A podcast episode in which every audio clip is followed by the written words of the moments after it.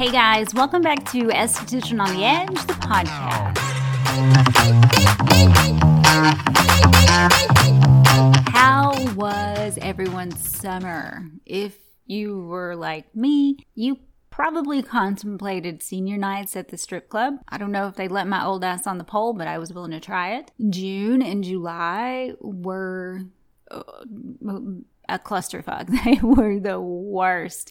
That is probably the slowest that I have been in a spa since like 2009. It was really bad. But it is August. People will hopefully remember that they have skin on their faces, and they'll be back in your rooms and we'll be making some money again. Yeah, at least once they get the kiddos clothed and back in school. And I am going to apologize ahead of time if you guys hear any background noise or any kind of weirdness with the microphone. I'm recording in a different place. I'm actually at my house and we live in a townhome. And for some reason, I don't know why, because we usually can't, but I can hear the neighbors. It sounds like they're running. I don't know what they're running from, but they have run from it all fucking day. So please excuse any background noises that you might hear or sound quality. I'll try to do better next time. I promise. All right, in this week's episode, I'm doing nothing but those listener topics that you guys requested a month or so ago. So if you don't like the segments, you are the ones to blame. All right, let's get into it. In the first segment, I got this one a lot. How to deal with estheticians who give out bad advice and incorrect information. And everyone who sent in this topic request, with the exception of one person, they were talking more about misinformation in Facebook groups with other estheticians, and things like they see in the comment section of Instagram or TikTok, things like that. The only person who sent me something different, they were talking about a coworker. And I'm talking to you, my lone person. You need to go to the manager for that one. If you have any concerns about a coworker giving out wrong information and you've heard her do it, go to your manager. Seriously, even the greenest esthetician knows that you should not exfoliate every day. So she might need a little bit of retraining. Go to your manager. Now, to everyone else, first and foremost, do you know for 100% fact that the esthetician in question is giving incorrect information? You got to know your stuff before you can call bullshit on someone else's stuff, or you're going to end up looking like a dick. I will say, from the screenshots that you guys shared, the information was really wrong. It was definitely wrong. So what do you do? Sadly, y'all are going to hate it, but there's nothing that you can do. I mean, you can, of course, go right underneath their comment and you can refute everything that they've said. Post your own experience with the subject. But I have found through the years that people listen to what they want to hear, what they want to be true. So if one esthetician tells them there is no difference between shaving your face at home and going to get a professional dermaplane, they'll believe it. Even if you pop up under there and say, hold up, huge difference here, huge. And then you go to the trouble of listing all the reasons that there is a difference. Guess what's going to happen? Nothing. You're not going to sway anyone's opinion. People listen to the opinion of whoever is validating their own opinion on the subject. I run across misinformation constantly, every day.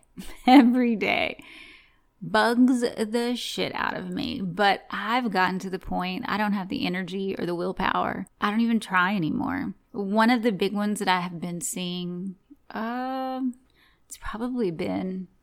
I've been seeing this now for probably a year. Well, I really noticed it for like maybe the last year, but it's a company that offers a stamping device, like you've heard of microneedling. They offer a microchanneling stamping instrument. And I don't think that I have been on a single esthetician board on Facebook where they have not been spreading incorrect information and kind of fear-mongering just a little bit. And it's working. It is totally working. They've got people who have been in the industry for years questioning the safety of traditional microneedling pens. Pens like, I don't know, skin pen? you know, the first FDA-approved medical pen. It's been in use for years, y'all, for years and years. There's science behind it. There's papers behind it. It is backed with data. It's legit. It really works. It does what it says. It's not dangerous. I promise it is not a dangerous pen. And I know that the company, the one I'm talking about, or at least extensions of that company, are doing it because their verbiage on the boards and in the comments, it's always the same. Someone will post about a question. It'll be like a general question about microneedling or how to get the best results for wrinkles. And without fail, in the comment section is the same damn spiel of technical jargon about stamping, not causing scratching and tearing, etc., etc. And then this is always followed up by a, if you like more information, I'll DM you. And then under that comment, almost immediately, there's like three other people going, hey, DM me too, girl, DM me, send me the information. It is guerrilla marketing at its finest. It's smart, it's free, and it's sneaky as fuck. I respect that, but it is still a bunch of bullshit. They might sell a legitimately great product. Good for them.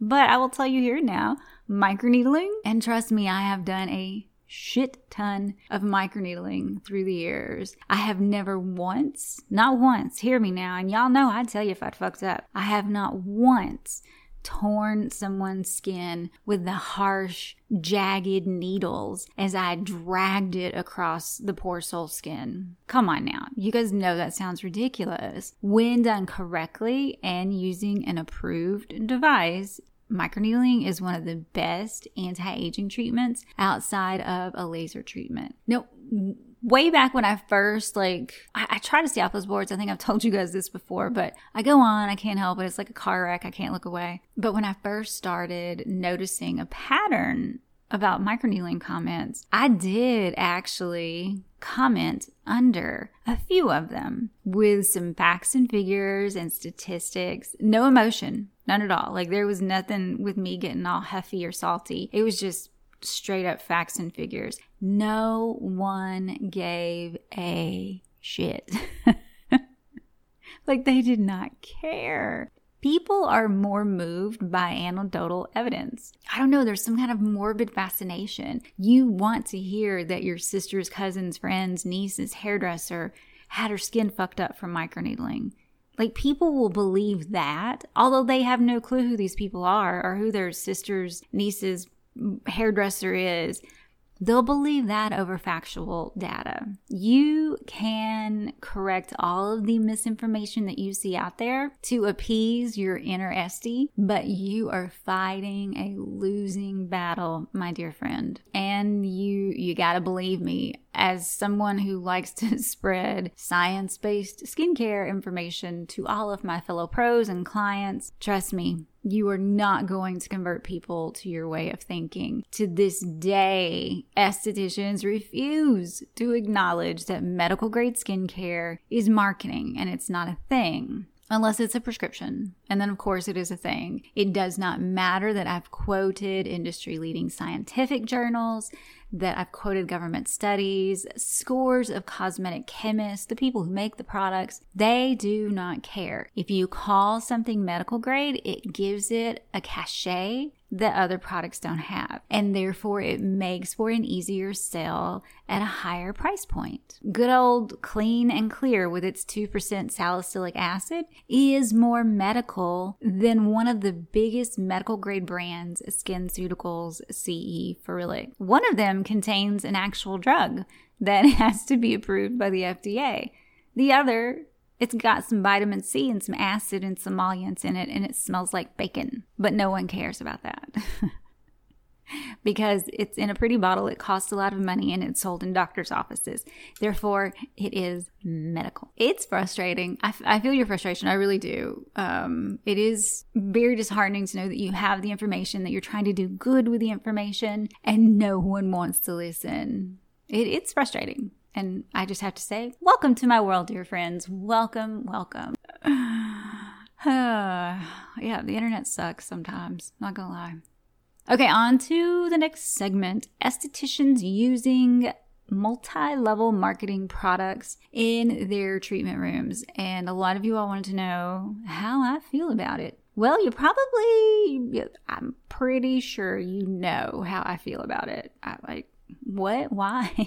Why are you doing this? This one I do have a problem with simply because, I mean, come on, you all know how I feel about MLMs. They are predatory business models. They prey on the poor, on women, and on people of color. The average wage of a consultant, now this is from Rodan and Fields. The average wage of a consultant, as defined by Rodan and Fields, that's 73% of their workforce, makes $462 a year. That breaks down to $38.50 a month or $9.62 a week. How much do you think their smallest non-personal use, like stuff that you wouldn't use on yourself, how much do you think their smallest buy-in retail kit costs to purchase? Remember, they make $462 a year. It costs $695 to purchase a starter kit with Rodan and Fields. So if you do the math there, 73% of people don't even break even when they make that initial investment. I mean, people legitimately have boxes upon boxes of this stuff sitting in their garages gathering dust and expiring, but they can't afford to feed their family 3 times a day because they were suckered in by this grandiose lifestyle that was promised to them from an MLM representative. So yeah, I hate MLMs, hate them. And I know you guys want me to scream about the quality, but at the core of it, Rodan and Fields isn't really any different than, let's say, Control Corrective or Derma E or even Neutrogena. Whatever middle-of-the-road brand you can think of, they're really, truly, they're not any worse than that. It's just a fucking skincare brand. Now, with that being said, I don't understand, absolutely don't understand why any licensed professional would use an MLM product in their treatment room. It has to be, the only thing I could think of, like one reason, like literally the only reason I can think of is so that they can hit their numbers and level up within the MLM. That's the only way I can justify. I don't know. It doesn't make any sense to me. It has to be, right? I mean, do they have, I don't know about the inner workings of Rodan and Fields, so you all tell me. Do they have professional peels? Do they have enzymes? Do they sell back bar sizes? Do they have like a mask, special mask that only estheticians can use? Like, I don't think they do. I mean, I don't know. Or is it just the shit that they sell retail that you are supposed to use in your back bar? That doesn't sound great to me. I don't know. I feel like you could go to Walmart and get your stuff and work in a room and it'd be the same thing. Where's the, I don't know, where's the pizzazz? Where's the results you're supposed to be giving people in a treatment room? In the area that I'm in, most of the people who use Rodan and Fields, their number one complaint is aging. Those types of clients, those are the ones that need all the things that you don't have with a Rodan and Fields back bar. They need the peels, they need the enzymes, they need strong stuff, they need the lasers. Do you get protocols? Like, if you say, hey, I'm an esthetician, Rodan and Fields, do they give you protocols? I don't see how you're getting results in your room by just using a gritty exfoliator. It doesn't make sense. Not at all. So I don't understand the appeal. I guess I'm trying to see the allure of using something that's the equivalent of what you can walk into Target and get, or Walmart and get, or CVS and get, or why you would want to use something that can be sold by your neighbor down the street whose real job is aligning dogs' chakras. I don't know. Maybe you love the product that much. It just does not make sense. I literally cannot wrap my mind around it. Not wrap my mind around it. It's weird. But no, I don't approve at all. It's shit. I don't think you should use an MLM in your treatment room.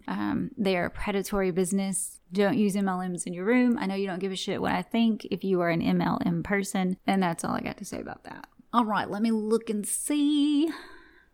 Okay, next one. I got this one quite a few times too. How to deal with bosses that go crazy when you put in your 2-week notice. My initial thought was like, wait a minute. They let y'all finish out 2 weeks. Where are they doing that at? Not here. I had been with a spa, the last one that I quit from. I had been with my spa for years and years. And when I told the boss I was quitting, y'all, that bitch looked me straight in the eye and said, "Okay, you can leave now." Do you need any boxes for your stuff? Do you need any help getting your stuff to the car?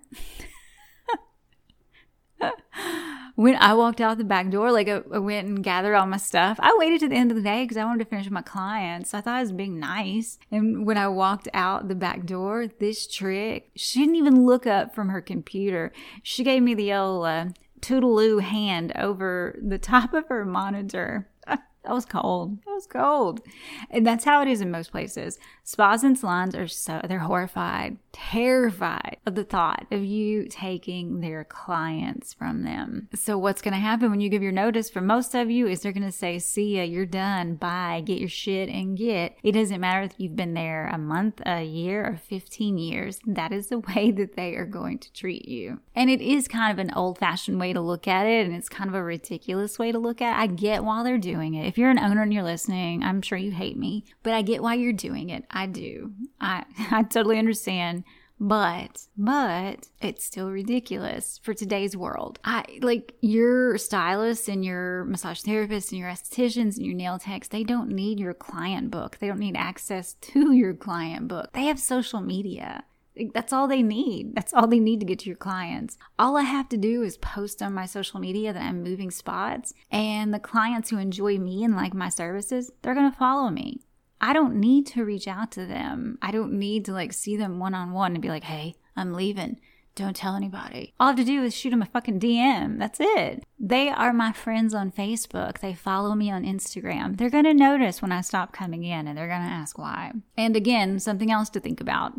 If I've given you 2 weeks notice, I've been thinking about quitting for a hot minute, and I can tell you that I've already made sure to tell all of my clients in the previous month that I want to take with me that I'm quitting. That damage, it's already done. So making me leave the day that I try to give 2 weeks notice and be professional, it's kind of like closing the barn door after the horses have all already gotten out. But if that's not your problem, and your boss, you gave your 2 weeks and your boss was like, "Grr," and then started being a dick, that's a different thing. And I'm assuming by being a dick, you're saying that they're threatening you, maybe saying things like, "Don't you tell your clients," or "We'll sue," "Don't forget you signed a non-compete," blah, blah, blah. I didn't get the backstories to these people, so I'm going to assume that that is the problem that they're dealing with. So the most important thing that I can tell you is, do you know your rights? That's the most important thing. Know your rights as an employee. What can your employer legally do to you? Did you sign a non-compete? Most non-competes are not enforceable because it impedes your ability to use a skill to make a livable wage. And lots of states will side with you, the employee. Some states don't even uphold non-competes, so it's a useless piece of paper. And even if you are in a state where non-competes are enforceable, there are limitations. It's not like they can just put anything in a fucking non-compete and that's life. That's how it goes. There are limitations. I do know someone who I went to school with her actually, but she signed a non-compete that would restrict her from practicing within a 20-mile radius of where she was at the time. And in no way, shape, or form would that have been upheld in court. A 20-mile radius, it encompasses the only two major metro areas that she could possibly work in as an esthetician. She wouldn't have a job. Another SD, I don't know, but they sent me a message about this. But she reached out from another state. She had signed a non-compete as a teacher, and I had to sign one of those too. But her non-compete stated that she could not work for a year within a 100-mile radius. Now, what? She would have had to driven 200 miles to work because there weren't any schools nearby. It was a very small area, according to her. But there was another school located 2 miles away, which was where she was going. And they did take her to court, and this did not hold up in court. So Know your rights. If nothing else, Google it. Google that shit. It will pull right up what the statutes are for your state. A lot of times you can also call a lawyer and they will tell you really quick what the laws are. Or if they don't want to tell you for free, you can make a consultation appointment. Usually costs a couple $100. But if you're looking at a lawsuit and not being able to work for months on end, it's a lot cheaper just to go ahead and get that information up front. Now, if it's none of that stuff and it's not like them saying, you signed a non-compete, you can't steal my clients, and it's just them being assholes and being aggressive or abusive or confrontational, leave. I mean, as you leave, I want you to knock all this shit over, but fucking leave. Also, side note, if it's breakable, don't knock it over. They'll take it out of your last paycheck. And it's none of your damn business how I know that, okay? Mm-hmm. But yeah, walk out, quit, don't take abuse from an employer. You can just take a little break before you start your new job, or if you absolutely have to have the income, you've got options. Grab some gig work, you know, deliver groceries, deliver food until your job starts back up. But don't you dare put up with abusive bullshit. So hopefully that helped, how to deal with a cranky boss. I did have some people asking how to deal with just a cranky boss. And I think I covered that on another episode. I will check back and see. I'm pretty sure I did cover that topic in depth, but I'll look back through my notes and see. If not, I'll cover it on another episode. Sorry that I did not get to your cranky boss topic. Okay, on to the next topic. And I have been meaning to cover this topic for a while, but I've not been doing the podcast regularly, so I keep forgetting about it. Probiotics in skincare. Quite a few blinds jumped headfirst into this trend. Does it work? Is it hype? Well, before we get to that, let's look at what it actually is. Probiotics are a combination of live beneficial bacteria and or yeast that naturally live in your body. In your gut, they keep your pooper pooping at a healthy poop capacity. They're fabulous little things. And we can all think good old, what is her name? She was super cute back in the 70s and 80s. Jamie Lee Curtis, that's her, for bringing probiotics mainstream with her lovely yogurt commercials. Before that, the only people who knew anything about probiotics were like crunchy granola people. The rest of us didn't have a clue. And the reason it was marketed, you all should know this because my audience is made up of mainly women. I think I have a few men that listen. Hey guys! But the reason that it was marketed mainly to women is because we are more prone to having digestive issues as we get older. That's right, it gets worse. Women are twice as likely as men to develop gallstones and 5 times more likely to develop irritable bowel syndrome. Never ignore your guts, ladies, literally or figuratively. But I do love probiotics in foods, so please eat your yogurts. Eat your sauerkrauts, eat your pickles, drink your kombuchas, get those healthy, good bacteria swirling in your guts. All right, and to bring it back, I know I went off on a tangent yet again. I constantly do. Apologies. So to bring it back, probiotics are a live strain of healthy bacteria that encourages the growth of more healthy living bacteria. Now, our products that we use every day in skincare, they all come with a preservative system. Now, the system is designed, its whole purpose, its function in life is to eradicate and kill live bacteria cultures. I think you know where I'm going with this. I think you already know. If it didn't do that, if this preservative system wasn't in place, when we opened up our bottles, they would be moldy, they would smell, and maybe kill you because they had so much bacteria in it. So for a product to be a true probiotic having type of substance, it must contain live cultures. For me, that means the whole probiotic approach, it's a gimmick. By definition, it's a gimmick. I'm sure you guys have heard of the line, it's a natural line called Mother Dirt. I just came across it like a year ago, I think. Pandemic, I was looking at stuff. But there's a line called Mother Dirt. and the line claims to restore the skin's microbiome, activating the transformative power of probiotics to repair the imbalance caused by traditional skincare. Now, I looked at a few of the products' ingredients list, and I want to talk about two of them. Now, remember, they all claim, every single product claims to contain probiotics, and remember what probiotics are. So Mother Dirt Probiotic Foaming Cleanser. And on the label, it says it contains a probiotic, and I say that in quotes, of lactobacillus ferment. Now, lactobacillus ferment, it is a lab-created, non-living ingredient. Therefore, for me, it doesn't qualify as a true probiotic by definition alone. If you go by the whole, it has to be living bacteria meaning. Now, I'm not saying that it does not have benefits. I'm not saying that this ingredient is not fabulous. I'm saying it's non-living, therefore it cannot create other living organisms. And therefore, it's really not a probiotic, which is what the general public is thinking when they hear the word. They're thinking of the damn yogurt lady. Now, there's another product, however, that Mother Dirt makes, and it's their best-selling, most known product according to their website, and it is called AO Plus Restorative Spray, which contains something that was created by MIT scientists called AOB. And that stands for ammonia oxidizing bacteria. And it is a live strain. Therefore, by definition, it could be a true probiotic. In a study of 24 people that was conducted by, the scientist who made and marketed the ingredient.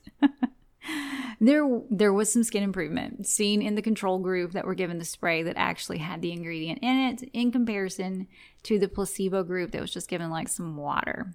So that's cool. But that was a very small study. And how do we know that it wasn't just the fact that these people were actually doing something for their skin for the first time that made a difference? To me, the study left too many unknowns. Now let's look at science, like real true science, not produced by companies that are selling the product. Now I looked at a paper, and the paper was so interesting that I'm going to put it in the show notes, and you guys can just follow that link. So give it a read. It was published in February of 2021. So it's very up to date, no out of date information. And it states this: too many products fail to comply with the characteristics required to be called probiotic.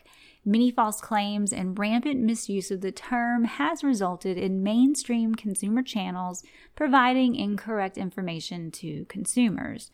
For a product to be considered probiotic, it must comply with three core characteristics. The strain must be characterized, including genetically and phenotypically, and a rationale given based on documented experiments published in peer-reviewed papers for their inclusion for the intended use. Number two, the product must contain sufficient live microorganisms at the time of use that are equivalent to when the product was shown in clinical studies to confer a benefit to the desired target. Number three, the delivery method, dosage, and duration of use should be based on scientific evidence in humans if humans are the intended recipient.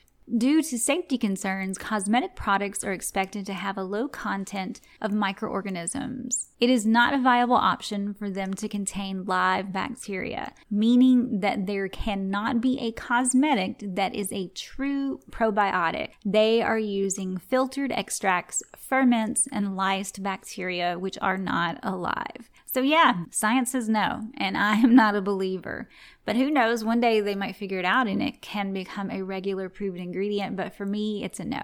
Now, I'm not telling you not to buy the products. I'm saying don't buy them just because it says probiotic. There is evidence to support that some of the ferments and the lysed compounds, they do calm inflammation, so you might get a nice calming product. Just know that by definition, it's probably, according to science, it is not a true probiotic product. All right, moving on to the next segment. I know I've talked about this one before, but I also know that I have a ton of new followers and listeners who are fresh from school, so we're gonna do it one more time. To go solo or not when you are fresh, green from school.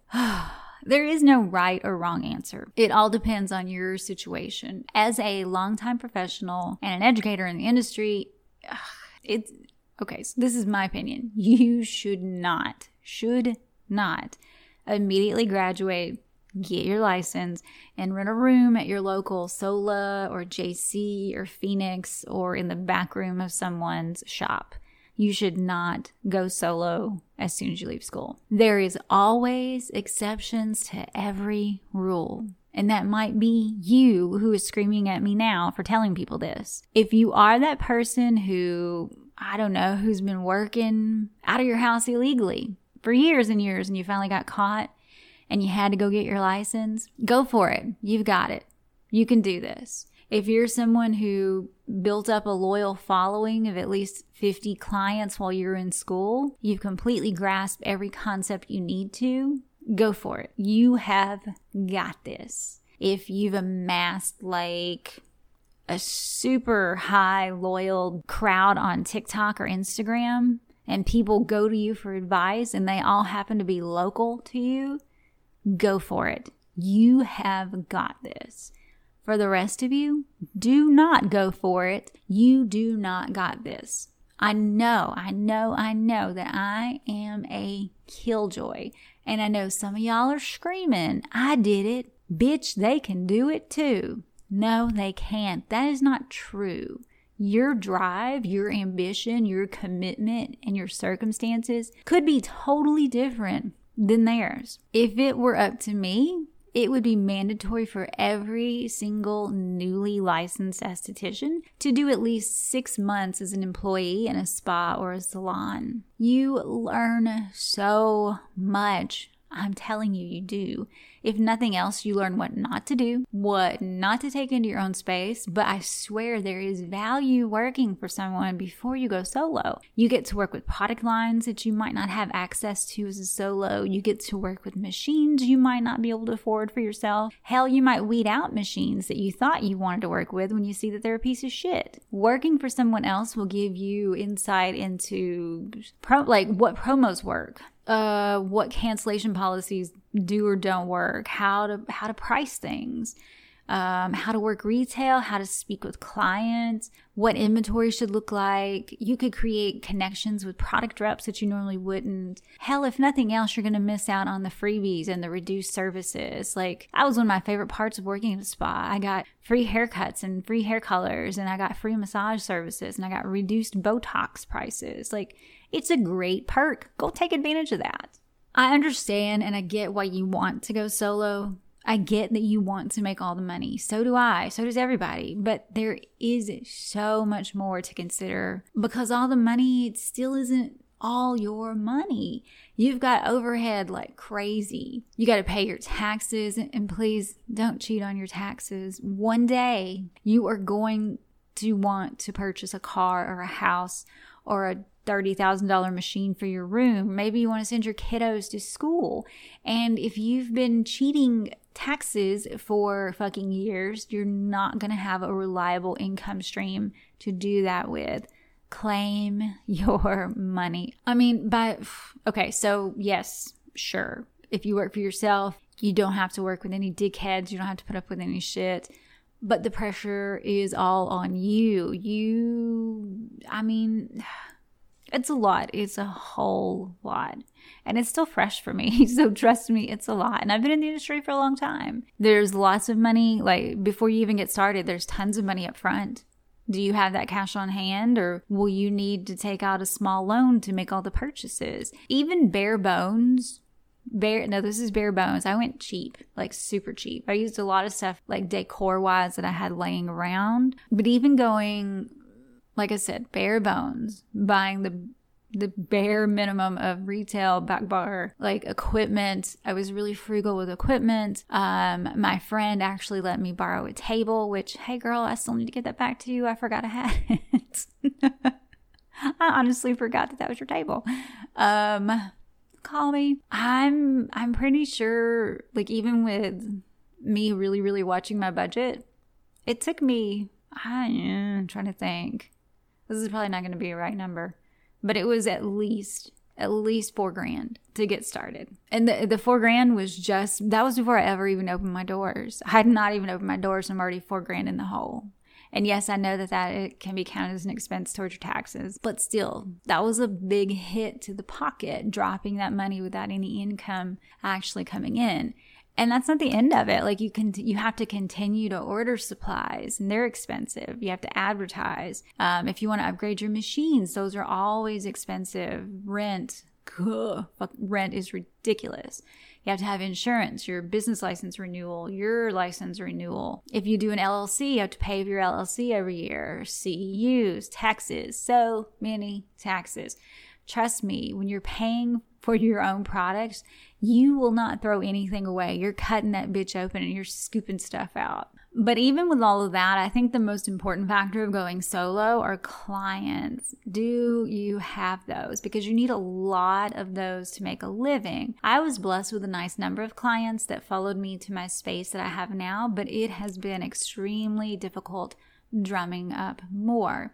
My market, y'all, it is so heavily saturated at the moment that it is painful to witness. To show you how popular aesthetics has become, our area schools, they added on extra aesthetics programs, added on more teachers. Like, they now teach double the amount of aesthetic programs as they do cosmetology programs. Yeah, because it is such a popular field right now. And let me tell you, if someone tells you that market saturation is not a thing, they've got something to sell you. It is a thing. It's happening in lots of areas right now, especially hot spots in the country where people are moving. In my area, within just a 5.5 mile radius, there are approximately, are you ready? 31 salon and spas that offer skincare and waxing services. 4 of those happen to be suite buildings, and in each of those buildings are about 30 units. So that's 30 people in one building doing all the things. So it is very competitive out there to get clients. And please, for the love of all that's holy, don't shove that kumbaya shit down my throat and tell me it is not a competition. It is a competition.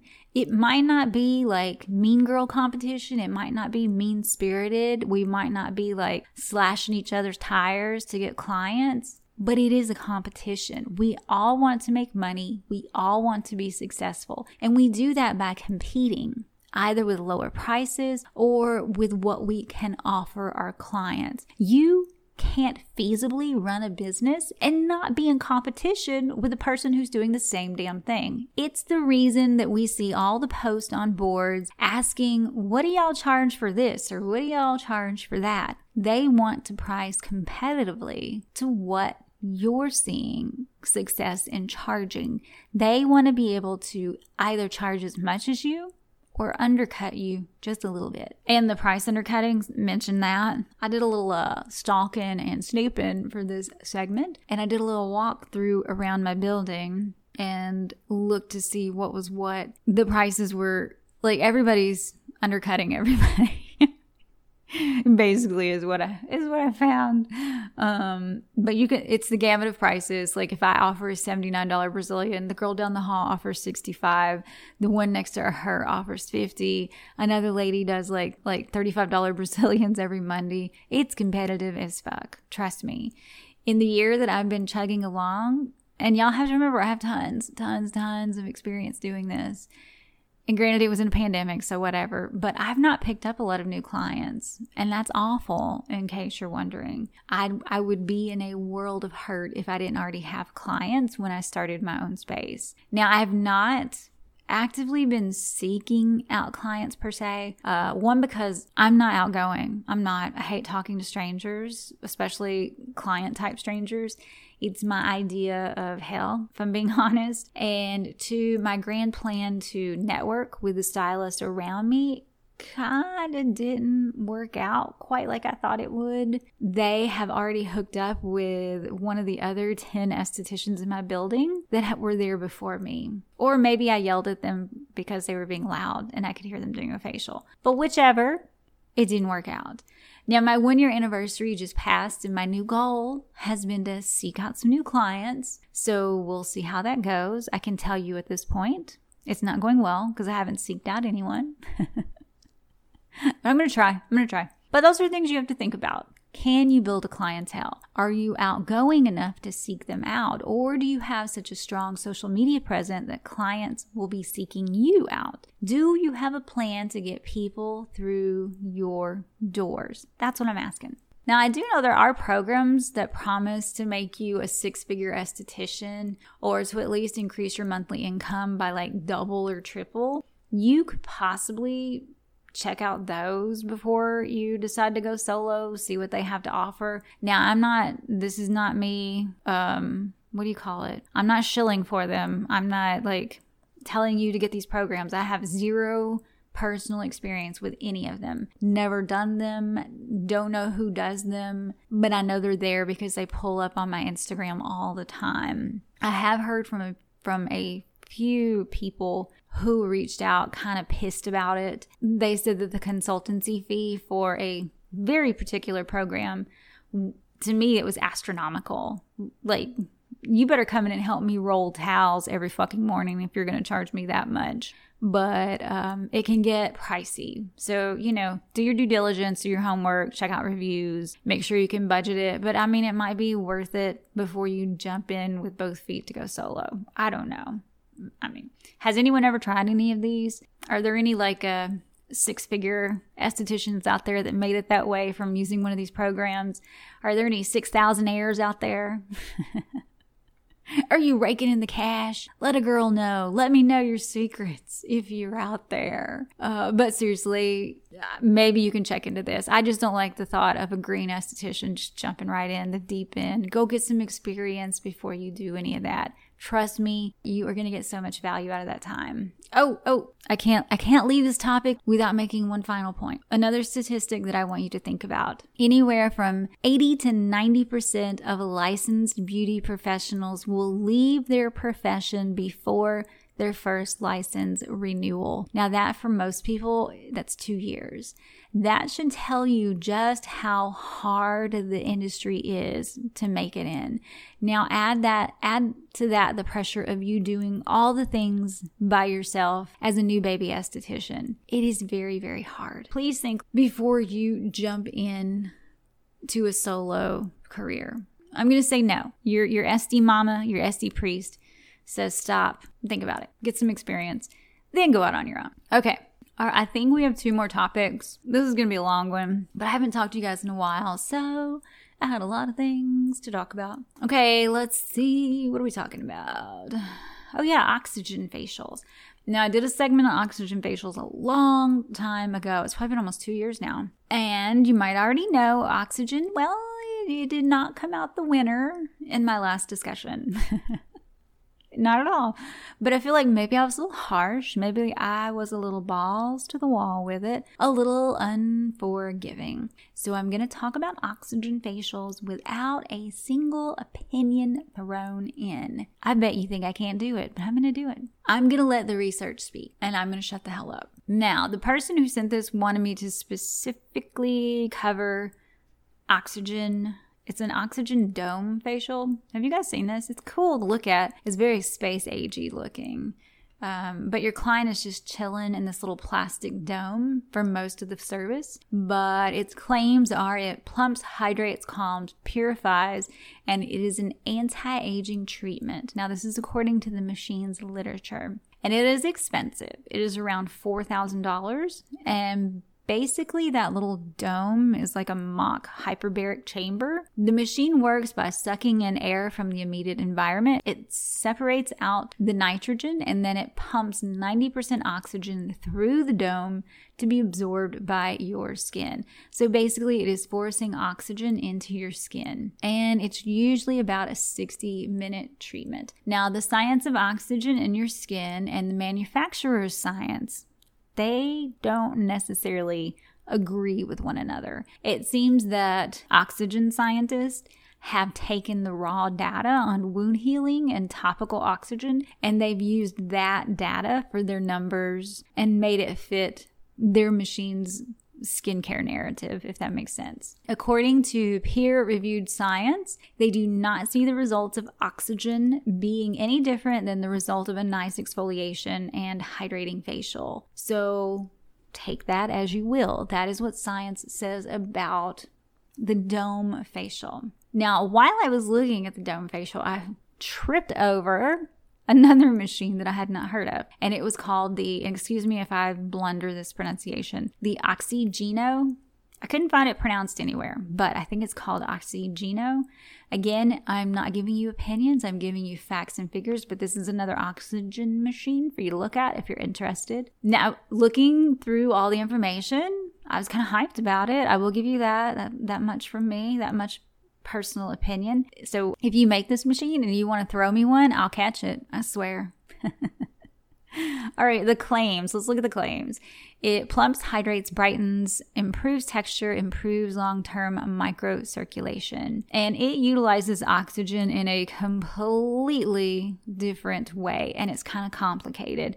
So bear with me. Okay, are you ready? So this is what the company's website says. Oxygeno harnesses the natural processes of the body to oxygenate the skin from within with the Bohr effect. During the Bohr effect, the body sends O2-rich blood to the skin to replace the CO2. This results in optimal skin oxygenation and increased cellular activity. Say, huh? What? Well, let me make this a little bit easier to understand. Here is how it works.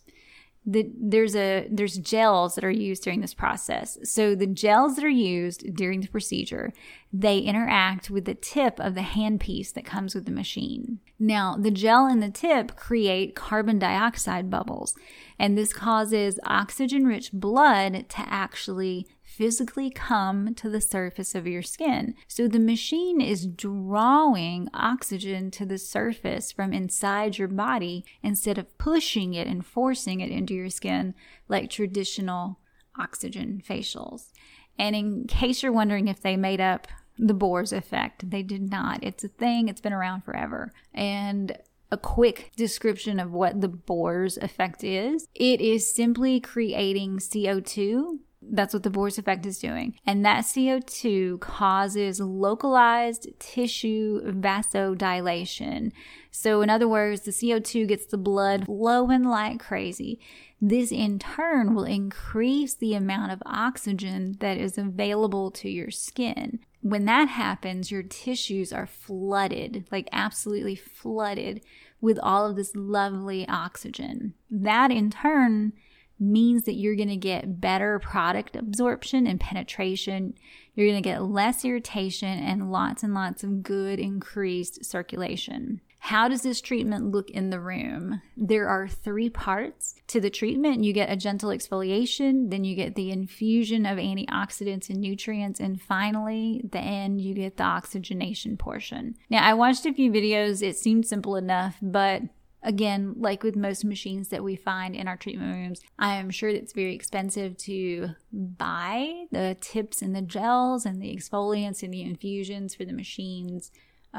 It seemed like a really expensive expenditure to me. I mean, it might be great, but it did seem like it was really pricey. So there you go, 2 very different ways to deliver an oxygen facial. Which one did you think would be more effective? Let me know. I'd love to hear it. All right, guys, we're going to wind this down. Our last segment, we're going to talk about clients, of course. We're going to end with some clients. It seems that if the pandemic pushed a lot of us into being a solo SD, it also made our clients think that it was kind of okay to be late or to no call or just not show up, or maybe try to reschedule 15 minutes before their scheduled appointment. So let's talk about that. Let's talk about handling late clients or no-show clients. It's a hella hot button topic lately. I see it everywhere. It seems to have turned into an epidemic in our world, if the amount of complaining and posts and people just being pissy in general about it. It's happening to everyone. Now, I've listened to other podcasts on this topic, and it comes up a lot because it is a problem within our industry. It's just gotten worse since the pandemic. And I can tell you, 100% of the time, the advice that these podcasts give is to fire the client. And I like the advice. You like it, right? We all want the clients to go if they can't follow simple rules. But y'all hate to hear that coming, don't you? You hate to hear the buts. Hear me out though. All of the podcasts that I've heard this advice from, well, they're all well established, they're all popular, they're booked out months in advance. They are money-making spas or money-making solo SC machines. So it's no big deal for them to tell a client to go fuck themselves. They've got a wait list. They'll fill that spot. It's not a problem. And trust me, I am all for firing clients if they act out or if they cost money. But you gotta stop and ask yourself, am I, as a solo SD, in a place at this point in time where I can afford to alienate or lose a paying client? Only you know the answer to that. If you are all about the firing, then you got to get all your ducks in a row. I suggest that you have a policy in place for late no-show, late cancellation clients, and it should be posted in your space. You should have it up. It should be in a highlight reel on your Instagram page. It should run in regular rotation as an Instagram story, just kind of a reminder. It should be signed when they fill out paperwork in person, and then you should verbally reiterate your policy before you even begin their service. The policy clearly needs to state what you are going to put up with and what you're not going to put up with. It could be something like, I don't know, if you don't cancel or reschedule within 48 hours of your appointment, then the card that you have on file will be charged a percentage of your service total. And I know some of y'all charge the entire service amount. And I also know that there's some debate on whether that's actually legal or not. And I don't know. I don't know if it is or if it isn't. I see way too many things online to know. I see it both ways. The best thing to do is check with a lawyer in your state if you are unsure of that policy practice.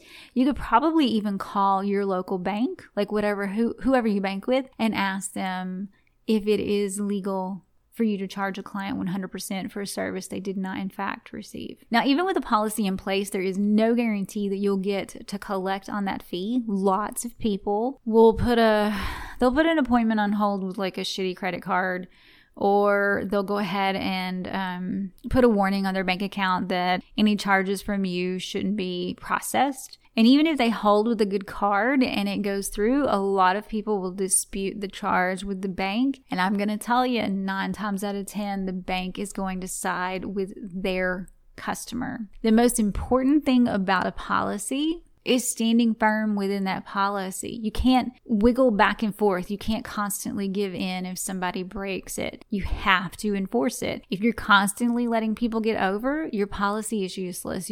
There's no sense in you even having it. Now, you could give every client, give them a warning before you charge them. I know that works for a lot of people. Just make sure that you put it in the policy. I have a friend who does, she doesn't do a high fee. She does I'm trying to think. Okay, they have 24 hours. So if they don't reschedule or cancel within 24 hours, then they are charged 25% of their service total.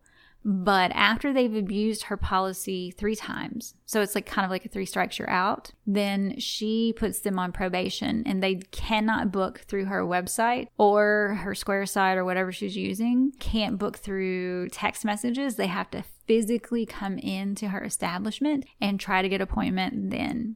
Now, that works for her because she's in a building that allows her to utilize a receptionist. And I imagine it would be a little harder to do that specific thing if you're in charge of everything. If you do everything from front to back end. Now, on the flip side of all that, some of you will still continue to see clients no matter how many times they are late or they don't show up. And if that's what you need to do, do it. Don't let someone guilt you into running your business how they think you should run it. Only you know what you need to do. And if it's, I don't know, to me, if it's between losing a client who drops $450 a month and letting her come in 15 minutes late, I'd probably take the money. Now, I have a client, y'all are going to yell at me after this. But I have a client, I've been seeing her, we've been dating for 5 years now, and she's never been on time once. I'm not kidding. There's no exaggeration in this. It was the biggest joke when I was at the spa that I took her from. We knew she was going to be late. Absolutely 100% knew it. She was never on time. And sadly, she lived not far away from the spa. Now, she lives further away now that I'm solo, which I expected to be worse, but she's still 20 minutes late for every single appointment she has ever had with me. Every appointment. Now, at the spa that I took her from, they built in a 15-minute bumper onto her appointment so that I could still take her because we knew she's chronically late. So I just did the same thing as a solo. I built in a 15-minute bumper. It's like I told you guys, she's there. She's consistent. In all things, even her lateness and her appointments, she always drops $4.50 on her service. Never less than $4.50. She also probably spends $400 every single month just on odds and ends, products, little things that I sell. So if I added all of the stuff up, she's $1,000 of my monthly profit. I can't just kick that out the door. I have to make that work. I've been making it work. So it's my fault. I have totally enabled her. But I'm just not willing to let $1,000 go over 20 minutes. Now, that's just me. I know you all are probably screaming, fire that bitch. But I can't. Right now, I need that $1,000 more than I need to not have a built-in bumper for this client. Now, is that the best approach I can take? No, absolutely not. It's stupid. But it's what's working for me right now. It's enabling me to make a living wage. And at this moment in time, that is my biggest concern. So the only advice I can offer you is do what you need to do from a mental and financial standpoint. There is no right or wrong answer. I'm not going to tell you to fire them. I'm not going to tell you to keep them. I'm going to tell you to look at your books and decide what decision is smart for your business. It's all well and good to say begin as you mean to continue, but sometimes you got to have a bit more flexibility than that. And I'm sure y'all didn't want to hear me playing both sides of the fence, but our industry, it's not as cut and dry as everyone seems to think it is. And I want you to be successful in your business and not put up with anyone's shit. But I also want you to be able to afford to pay your bills and continue in the industry and also put food in your belly. Yeah, so that's kind of important. So as far as cancellation policies, the most important thing is to have one that's clear, concise, make sure they sign it. You can send them electronic forms, you can have paper forms, and then go over it verbally and just enforce the policy. There's no sense in having one if you're not going to stand by it. And I think that is the biggest problem. No one wants to be confrontational. No one wants to stand by their policy. So there it is. Easiest way to do it. And a lot of you all were asking me for verbiage on how to handle, like what kind of verbiage you should use when you're confronting a late client. And I can't tell you that. Like I can't give you a script for that because I don't know your clients. I know it would work well for my clients, but I don't know what would work well for the clients that you're seeing. What can trigger yours probably wouldn't trigger mine and vice versa. So I can't script out something that you can say because the minute I do, when you say it, everything's going to be skewed and sideways because emotion is going to play a part in how you react to this person. So I always encourage people, if you have a confrontation with a client over a late policy, try as hard as you can to do everything either via email or text messaging because you do have a moment to not be emotional and not get caught up in the moment of your emotions. That way you can keep it professional. That's the only thing I can say as far as scripting. I can't tell you a script. I can't give you what to say to those clients. Just maintain your professionalism as long as they'll allow you to be professional. Right, and that is all the topics. It is time for our Pam of the week before I let you guys go. And this is brought to you by an anonymous listener because I forgot to get her name. She says, 2 days ago, I was scheduled to have a 90-minute lift facial with a new client. We use the NuFACE microcurrent in this treatment. First thing new client says to me in her consultation was that she thought the left side of her face was much higher than the right side, and she had done some research on the NuFACE device. I didn't think I saw a difference, but it seemed like she might have had some facial dysmorphia or something going on there. She also told me that she had experienced a facial before back in San Diego, her hometown. First, when we got in the room, the table was too cold, even though the warmer was at its highest setting, so I threw a blanket on her. After doing a double cleanse, I began her gentle exfoliation. She said that it was burning. When I was doing extractions, she acted like I was punching her in the face. I always am super gentle when it comes to these. I thought it was weird how she first was really confident in the facial she signed up for, and when I asked her if she was sure she had a facial before, I could barely contain my reaction. She told me that she had done sheet mask at home and put cucumbers on her eyes. Yeah, that's not a facial. Okay. She goes on to say, as I apply a cooling and hydrating gel mask that I use with the microcurrent, she said that was also burning. I apologize. I removed the mask and I put on another soothing product instead. We used the NuFACE device for 5 minutes on the lowest setting, and she acted like I put her in the electric chair. To say she was picky and difficult would be an understatement, but wait, there's more.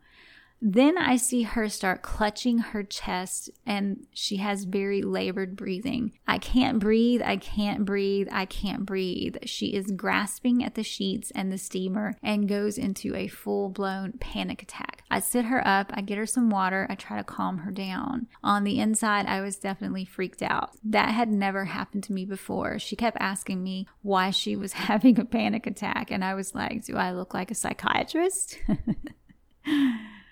After calming down a bit, I'm able to remove the rest of the mask, and I do some dermal layering to get this crazy client out. After applying her moisturizer, another panic attack ensues. By this time, I end the treatment and am heading out of the room so she can gather her things and go home. I don't know if she was on drugs or something, but she was not right in her head. She said to me, I feel like you're really upset with me right now. And I was like, yeah, I am. But I didn't verbalize that. She basically thinks that the NuFACE device caused her to have a panic attack. She asked if there are any long-term complications for using the device on its lowest setting for 5 minutes. She has been blacklisted from the spa. Oh, that's horrible. Some people just... They're not meant to have services. She's one of those people. All right, that is all the time I have for today. Thank you guys for still listening and leaving all those wonderful 5-star reviews. I appreciate you so much. And as always, wishing you a Pam-free week. See you next show.